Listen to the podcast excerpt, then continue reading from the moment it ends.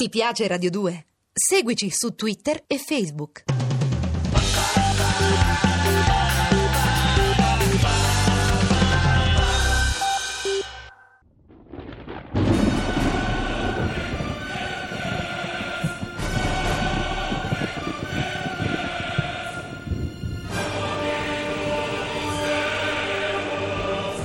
La furia di Eimerick. Sceneggiato in 30 puntate di Valerio Evangelisti. Con Luca Biagini e Pietro Bontempo. Regia di Arturo Villone. Ventiseiesima puntata.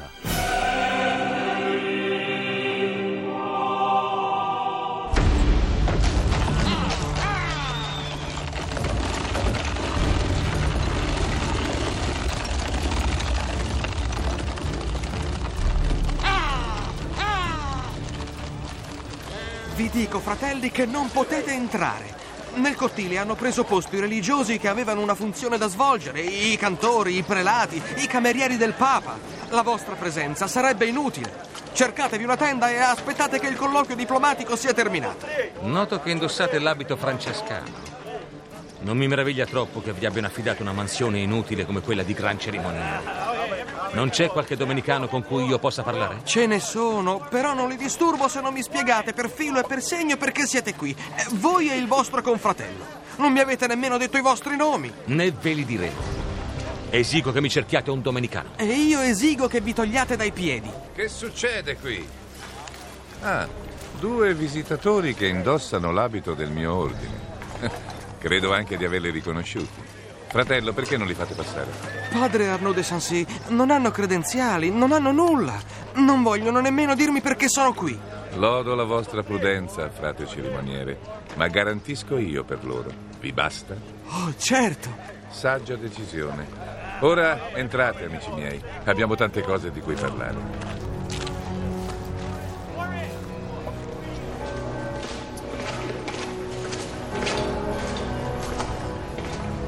Mi aspettavo di trovarvi qui, padre. Arnaud. Dal mio punto di vista, dovete essere stato mandato dal cielo.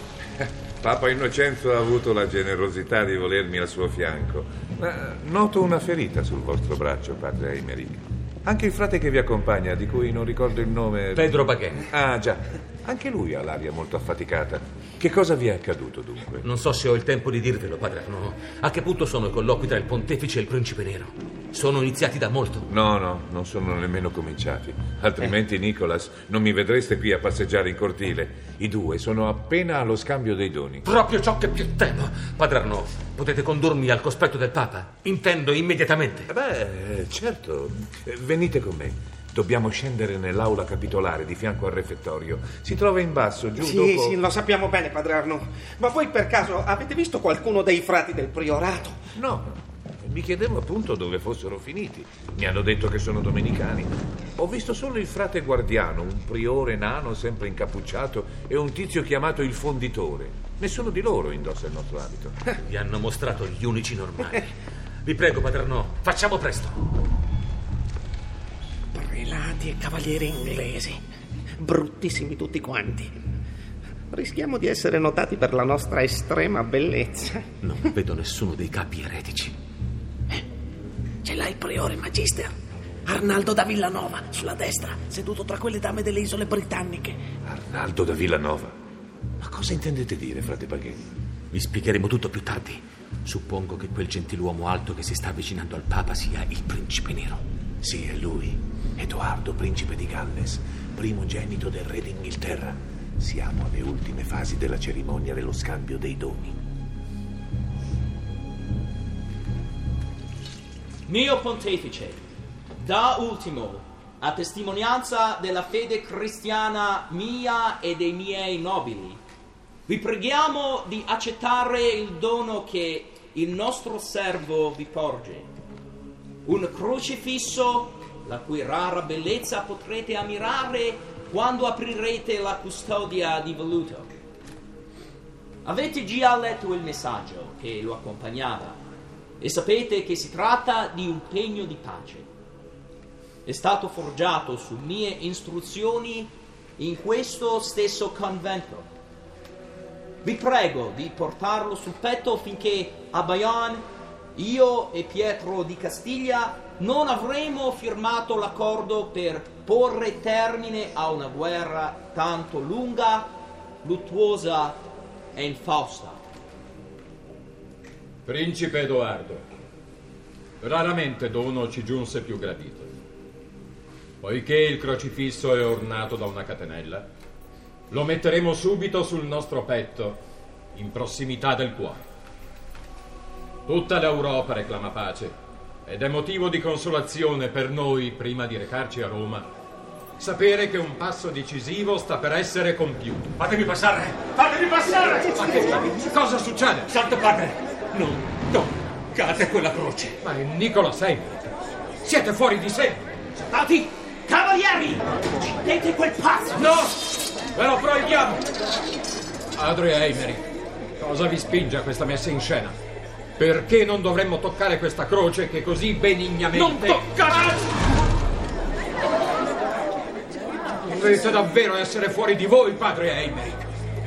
Come osate percuotere la mano del vostro pontefice? Perdonatemi, perdonatemi, Santo Padre. Quella croce è avvelenata. Costui delira! Lo ucciderò io stesso! No! Vi ripetiamo. Padre Arnaud, spiegate voi cosa sta accadendo.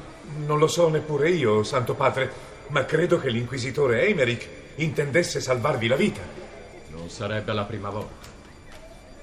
Principe di Galles, permetteteci di appartarci un istante con questo nostro Salvatore. Voi dimenticate, Santo Padre, che l'irruzione di questo forsennato ha oltraggiato non solo voi, ma anche me. Attorno ai miei cavalieri con le spade snudate, credo che non potrò frenarli se decideranno di vendicare l'insulto. Temo, principe, che dovrebbero colpire pure noi. Ciò, nell'Europa cristiana, non gioverebbe alla causa inglese. Forse neanche vostro padre ne sarebbe felice. E sia. Miei gentiluomini, ringuainate le armi. Mi permetto, principe Edoardo, di domandarvi perdono dal profondo del cuore. Siete vittima voi stesso di un complotto criminale ordito da menti raffinatissime. Non entro nei dettagli, ma se toccaste quel crocifisso là in terra, sentireste una sorta di formicolio. È fatto di una sostanza che, che brucia e uccide. Siete certo di ciò che dite, padre Eimerick? Oh, sì, sì. Se osassi immaginarmi nei panni del principe, lascerei subito le Jeunie e partirei per Bayonne, senza nemmeno passare per Cahors. Se rimane, qualcuno dei furfanti che hanno cercato di coinvolgerlo potrebbe arrivare a sostenere che l'attentato è stato ordito da lui stesso. Potrebbe anche avere l'impudenza di affermare che il signor principe fa parte di una setta malvagia e che in essa rappresenta l'incarnazione di Satana, una delle quattro potenze del cosmo. Costui farnetica! Mente spudoratamente! Ah, non sono mie affermazioni, Altezza. Mi limito a supporre ciò che potrebbe insinuare qualcuno dei fanatici che mi preparo a punire. Sono sciocchezze tali che non intendo nemmeno farne parola al Santo Padre, sempre che voi, Altezza, ripartiate subito. Più rimanete qui, più quelle canaglie tenteranno di coinvolgervi. Tanto sanno che ormai non hanno scampo. Non è vero, Priore? Ma dov'è? Non c'è più, Magister, se n'è andato da un pezzo. Me ne vado anch'io. Ho perso abbastanza tempo. Voglio però che il Santo Padre venga con me. Non desidero che rimanga solo senza protezione in un luogo tanto sinistro, circondato da domenicani in preda al delirio. Noi però gradiremmo conferire con padre Eimerick. Ciò è impossibile. Non c'è tempo. E poi, Santo Padre, dovremo in qualche modo proseguire il nostro colloquio. Andate tranquillo, Papa Innocenzo. Sono certo che da questo momento non correte alcun rischio. Devo comunque porvi una domanda. Dite pure. A Gerona ho ricevuto un messaggio in cui menzionavate Ramon de Tarraga. Io però finora nel Chersi non ho trovato traccia di quel necromante. Beh, per questo dovrete rivolgervi a padre Arnaud de Sancy. Era un'idea sua. Noi ora seguiamo il signor principe, padre Emerick. Crediamo di dovervi ringraziare, anche se non sappiamo bene di cosa. Vi riceveremo ad Avignone appena potrete recarvi là. Intanto, abbiate la nostra benedizione. Credo che tra un'ora, quando qui non sarà rimasto nessuno, ne avrò davvero bisogno. Venite, Santo Padre, venite. È meglio che vi prepariate subito alla partenza.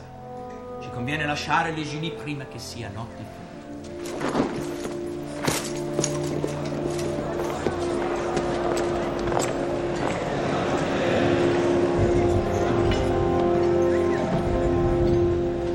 Padre Arnaud, prima che anche voi ve ne andiate, vi chiedo di spiegarmi cosa ha inteso dire il pontefice. C'è tempo. Anzitutto dovete spiegarmi voi, inquisitore Eimerick, cosa è accaduto. Ho intuito che voi e il principe nero vi scambiavate oscure minacce, ma non ne ho capito il senso. Eh, ma non è il momento per le spiegazioni reciproche. Sotto i nostri piedi, in questo stesso istante, centinaia di demoni avranno saputo dal priore che il loro piano è fallito. Di sicuro si preparano a scaturire dal sottosuolo. Rassicuratevi, frate Petro. Non oseranno farlo finché qui sarà pieno di folla di soldati. Lo faranno più tardi. Eh, più tardi quando? Quando a Legionie non saranno rimaste che due persone. Voi e io.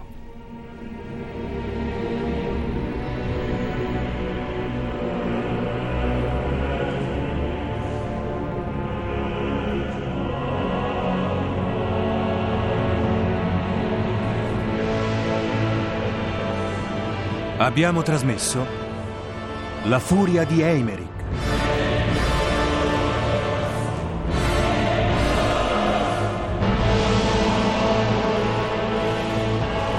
Di Valerio Evangelisti.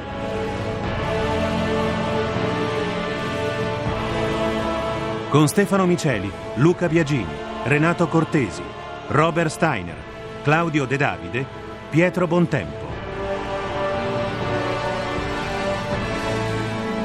Musiche originali di Alessandro Molinari. Consulenza musicale Marco Pons de Leon. A cura di Vissia Bacchieca.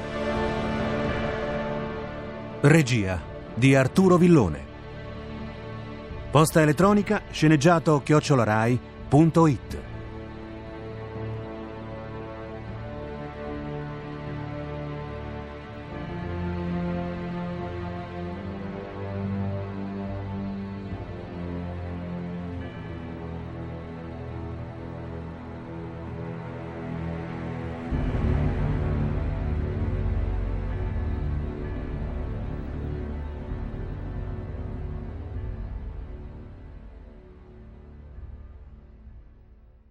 Ti piace Radio 2? Seguici su Twitter e Facebook.